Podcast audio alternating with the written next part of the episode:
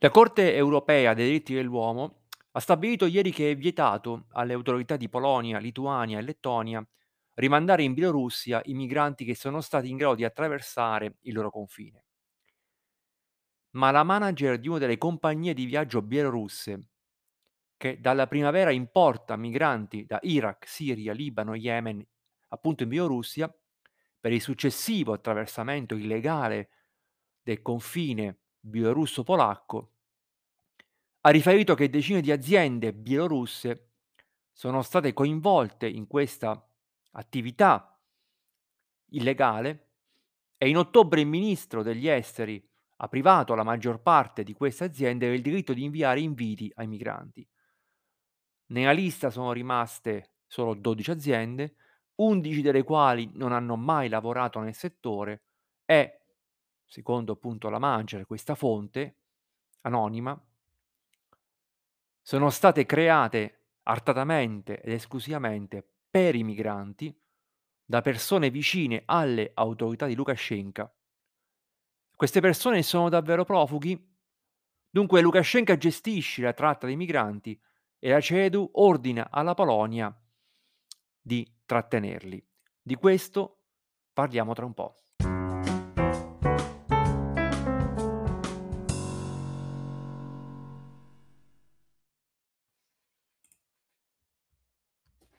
Dunque, ieri la Corte europea dei diritti dell'uomo, cioè la CEDU, ha stabilito con un provvedimento, con una sentenza, che è vietato per le autorità di Polonia, Lituania e Lettonia rimandare in Bielorussia i migranti che hanno attraversato il confine. La CEDU avrebbe fatto applicazione dell'articolo 39 della Convenzione sottostante dei diritti dell'uomo. Va detto che dal 20 agosto al 3 dicembre la CEDU ha esaminato 47 domande presentate da 198 richiedenti, i quali hanno chiesto di rimanere nell'UE. I migranti hanno intentato il maggior numero di azioni legali contro la Polonia, 44 ne sono, altre due contro la Lettonia ed una contro la Lituania. Il 22 novembre scorso la portavoce del servizio di frontiera polacco Anna Mikaska aveva annunciato i piani della Polonia per espellere 200 migranti che erano riusciti a sfondare il confine ed entrare nel paese. Di converso, l'organizzazione per i diritti umani Human Rights Watch ha affermato che Polonia e Bielorussia erano, tra virgolette, corresponsabili della crisi a confine. L'organizzazione ha accusato la parte polacca di ignorare le richieste delle persone e di usare trattamenti crudeli e la Bielorussia di usare i migranti per interessi politici. Dopo l'imposizione di sanzioni contro la Bielorussia, il flusso di migranti dal Medio Oriente è diminuito al confine con l'Unione Europea, cioè con la Polonia, Lituania e Lettonia. L'Europa crede che il regime di Alexander Lukashenko abbia deliberatamente creato una crisi migratoria e che la Russia stia aiutando la Bielorussia in questo. Dall'8 novembre si osserva la crisi con migliaia di migranti al confine tra Polonia e Bielorussia. Lì si è formato un campo spontaneo e i migranti hanno tentato più volte di prendere d'assalto il confine. Diversi gruppi sono riusciti a sfondare il confine ed arrivare in Polonia. Un massiccio assalto è iniziato il 16 novembre scorso, dove sono rimasti feriti sette agenti di polizia polacchi e i tentativi di sfondare il confine sono ancora in corso, ma alcuni migranti hanno iniziato a tornare a casa. Sempre eh, il 19 novembre, l'autoproclamato presidente della Bielorussia, Alexander Lukashenko, ha riconosciuto che le truppe bielorusse potrebbero aiutare i migranti ad entrare nell'Unione Europea. Il 2 dicembre gli Stati Uniti Unione Europea, Gran Bretagna e Canada hanno imposto sanzioni alla Bielorussia per la crisi migratoria e la Bielorussia a sua volta ha promesso sanzioni eh, in forma di ritorsione. Ma come stanno realmente le cose? Da quando è iniziato il traffico di persone e chi c'è dietro a questo traffico e chi sono i migranti? Ecco, Estrema Razio eh, ha pubblicato questa mattina un post a riguardo e su questo post stiamo appunto elaborando questo podcast attraverso il quale vi sveliamo un retroscena, uhm, di cui non si ha ancora una effettiva contezza ma che è un retroscena assolutamente drammatico della situazione uhm, dei migranti in Bielorussia. Cosa è successo? Ieri sulla testata una testata giornalistica, Novaja Gazeta, ha pubblicato un'intervista esclusiva a una persona, il nome è stato chiaramente cambiato per ovvie ragioni, quindi una fonte diciamo in questo momento anonima, comunque li il nome e il cognome utilizzato sono Aleksandra Murashova ma la fonte è la manager di una delle compagnie di viaggio bielorusse, che dalla primavera importava appunto migranti da Iraq, Libano, Yemen in Bielorussia per il successivo attraversamento illegale del confine bielorusso-polacco. Dice la fonte: "L'attività dei migranti è iniziata con un incontro amichevole al Beijing Hotel di Minsk. Il numero di persone che hanno attraversato il confine verso l'Europa è in realtà nell'ordine delle migliaia. È iniziato in primavera e allora passavano tutti a migliaia". Allora, all'inizio della primavera, mhmm, racconta Aleksandra Murashova, alcuni ragazzi iracheni sono volati a Minsk, offrendo ad una persona molto vicina alla famiglia di Lukashenko un buon affare: chiedere all'agenzia di viaggi statale, la Zent Kurko Kurort, scusate la pronuncia, che sarebbe il principale rappresentante del turismo in entrata in Bielorussia, che è una struttura statale all'interno del Dipartimento degli Affari, di dare carta bianca sugli arrivi di persone interessate a attraversare illegalmente il confine con la Polonia e poi guidarle verso Germania, Francia e Belgio. Dunque non sarebbero uomini d'affari iracheni, ma persone molto vicine al governo di Baghdad. Cioè, dice la fonte, c'erano confidenti senza posizioni specifiche, lobbisti ombra. L'incontro si è svolto a metà marzo presso appunto l'hotel Beijing di Minsk, le parti hanno convenuto l'accordo, quindi molto rapidamente è stato aperto un ufficio di rappresentanza di Iraqi Airways a Minsk.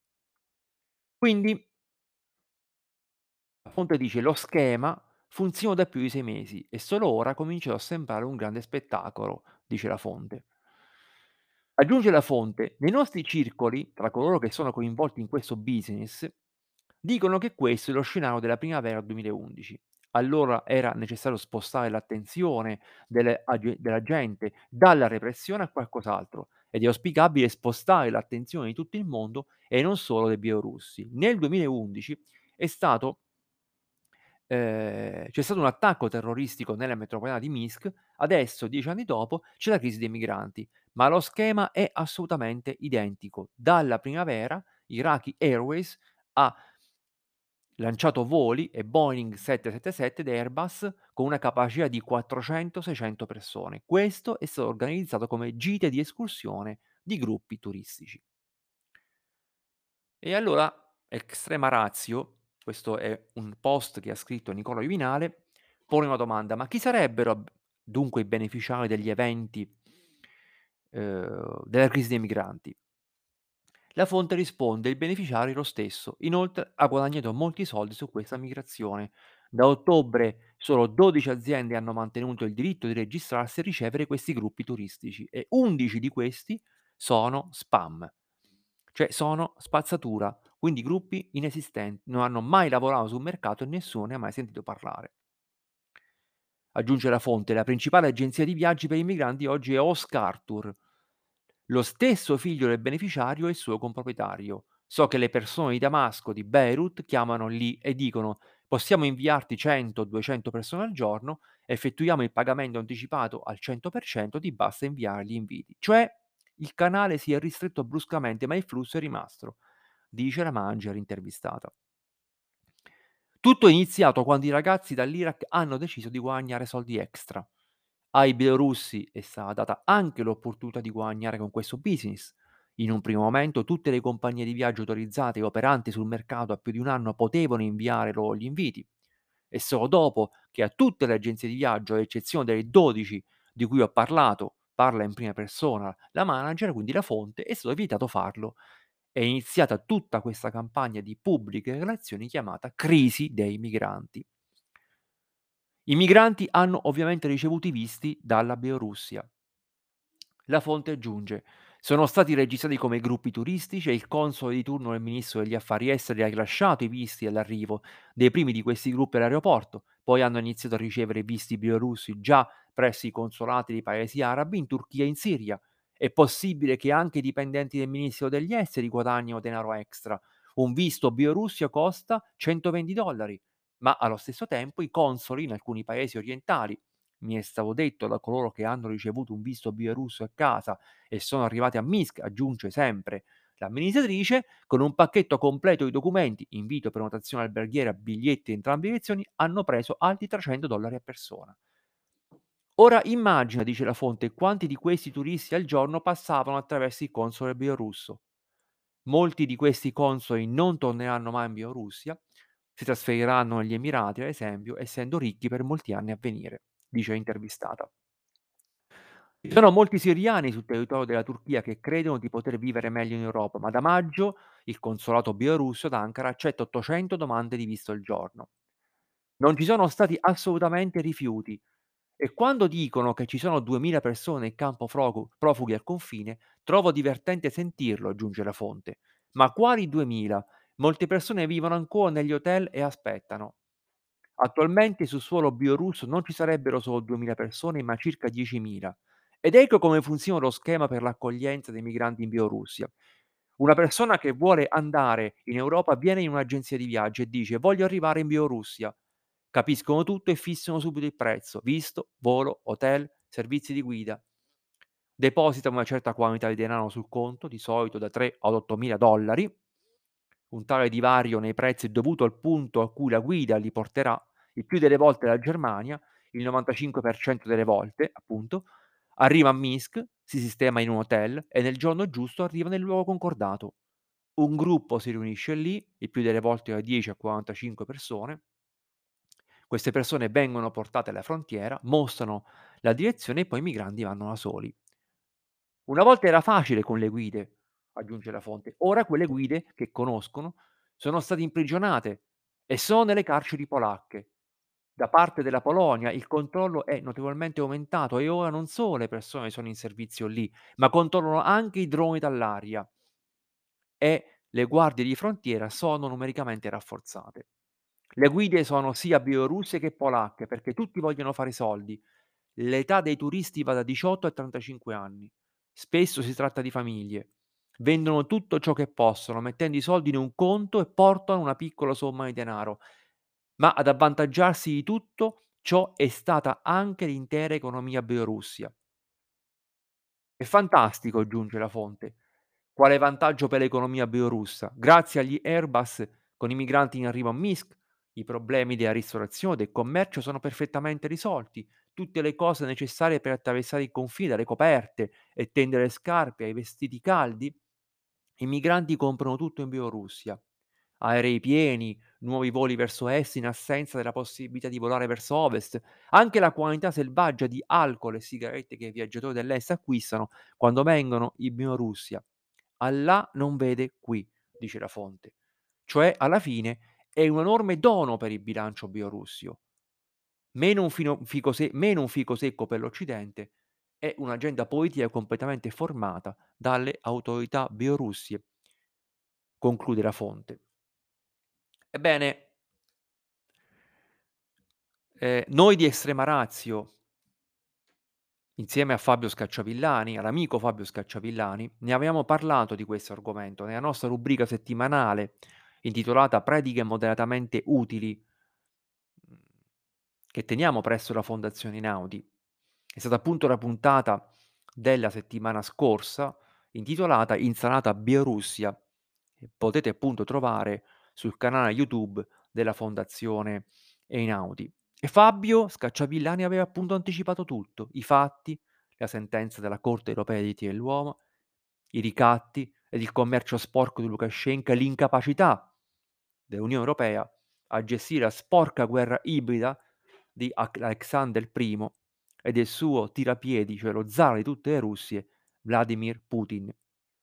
L'intervista completa la trovate su sul sito www.novayagazeta.ru Per oggi è tutto e Gabriele Viminale vi saluta e rinnova l'invito a seguirci sul sito www.extremareazionews.com. Grazie.